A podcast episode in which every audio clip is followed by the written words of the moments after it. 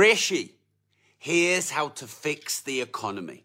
It seems that Rishi has no idea how to grow an economy. Now, people might say, well, that's easy for me to say, and what would I know? Because I'm not the Prime Minister. But I know how to grow an economy because I'm an entrepreneur and I've grown an economy from minus 50 grand in debt to 20 million a year, plus or minus VAT. So I know how to grow an economy. And Rishi does not know how to grow an economy. It's actually pretty simple to grow an economy. So, Rishi, if you're watching, or if anyone you wouldn't mind sharing this, and maybe Rishi can see this, here's how to grow an economy. Firstly, here's how not to grow an economy. Number one, increase national debt. So national debt has gone up and up and up. It's currently at 3.1 trillion. Interest rates just went up to 4%.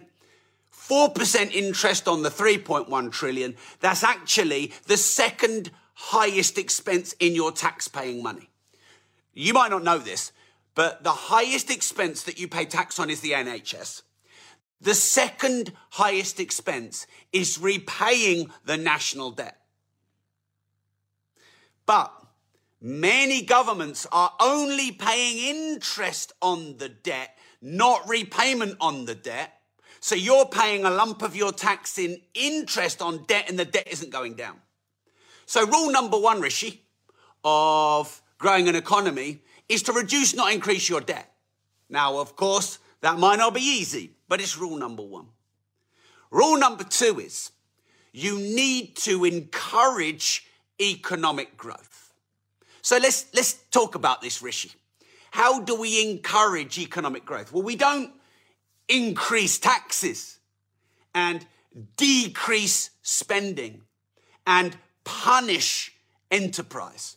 We don't suffocate the startups and the scale ups and the um, smaller business owners, the upper working class, if you like, and the working class, of course. The upper working class, I would say, are the self employed and the small business owners. Then you've got the, the sort of the lower level rich, who are the entrepreneurs. And then you've got the super rich. And everyone calls for the rich to be taxed more. No, no. It's the super rich that need to be taxed more. So the next thing Rishi needs to do is to stop stealing everyone's money who are lower class, that's not a fair word to say, you know what I mean, working class, people who are basically broke, and then the middle and the entrepreneurial class. And they need to start taking a bit more money off the super rich. So the corp tax that Amazon and Google and Facebook and all these other massive corporations avoid, and the income tax that these super billionaires avoid, um, imagine if just 5% of that extra was claimed by the government. That would be trillions. That could start wiping down their debt, which reduces our tax burden. They could start investing that back into our economy. Now, Rishi, the basic fundamental of growing an economy is increasing money flow or GDP. You know, the amount of money that's flowing in the economy. And if you tax people more, all you do is reduce the flow into the economy, but increase the flow into the government, and the government don't increase the flow back into the economy. Because the government spend it on themselves and the bloated political system and the bloated public sector and the repayment of national debt and the NHS with a hole in it. Like you could give all 1.2 trillion in tax revenue to the NHS and it still wouldn't fix the problem. So, taxing us more kills the economy. And that's just what he seems to be prepared to do. Whereas if he said, here are some grants for starting your business, here's some subsidies for innovating. Let's bring in money from overseas and create like a little Silicon Valley in London and Leeds and Manchester. Let's reduce the taxes and incentivize people to start a business, to grow a business, to hire people. But there's none of that. In fact, one person, only one person since lockdown had any thoughts of that. That was Liz Truss, and she got booted out in 40 odd days. And, you know, a lot of people say, oh, well, the rich get richer and the poor get poorer. That's not true. What happens is the super rich get richer and everyone else gets poorer. Because there's different classes of rich. You know, some people think if you earn over a hundred grand, you're rich. I don't. You know, you can earn a million and, and you still get most of that taxed. Like if you earn a million, you're getting at least 55% of that taxed. Maybe up to 70% with what you spend and then what you earn. It's fucking ridiculous. How is that going to grow the economy? All it's doing is filling the coffers of the politicians, repaying debt which isn't getting repaid because it's probably mostly interest on debt. So, summary, Rishi, listen up. How you grow an economy is not taking money out of it. It's encouraging money into it. You need to encourage people to start a business, to generate e-commerce, to generate revenue, to hire more people, to get unemployment down, to get people back to work. My business partner shared this shocking revelation. 55% of the UK are not working. You know, whether they're on benefits or whether of that early retirement or later retirement age. How can an economy grow if more than half of it aren't creating revenue? It is ridiculous. People need to get back to work. And you need to reward us for working and putting money into the economy. Simples, simple, basic economics. Let me know what you think in the comments, by the way. I wonder if you wouldn't mind sharing this. And Quite frankly, I am pissed off with the increasing taxes, the decreasing in services. They are increasing the tax burden, decreasing the spend. The debt is going up and up and up. It's getting worse and worse. There's a debt spiral. That debt will never be paid back. Then there'll be defaults. Then there'll be bailouts. Who pays for the bailouts? You. Me.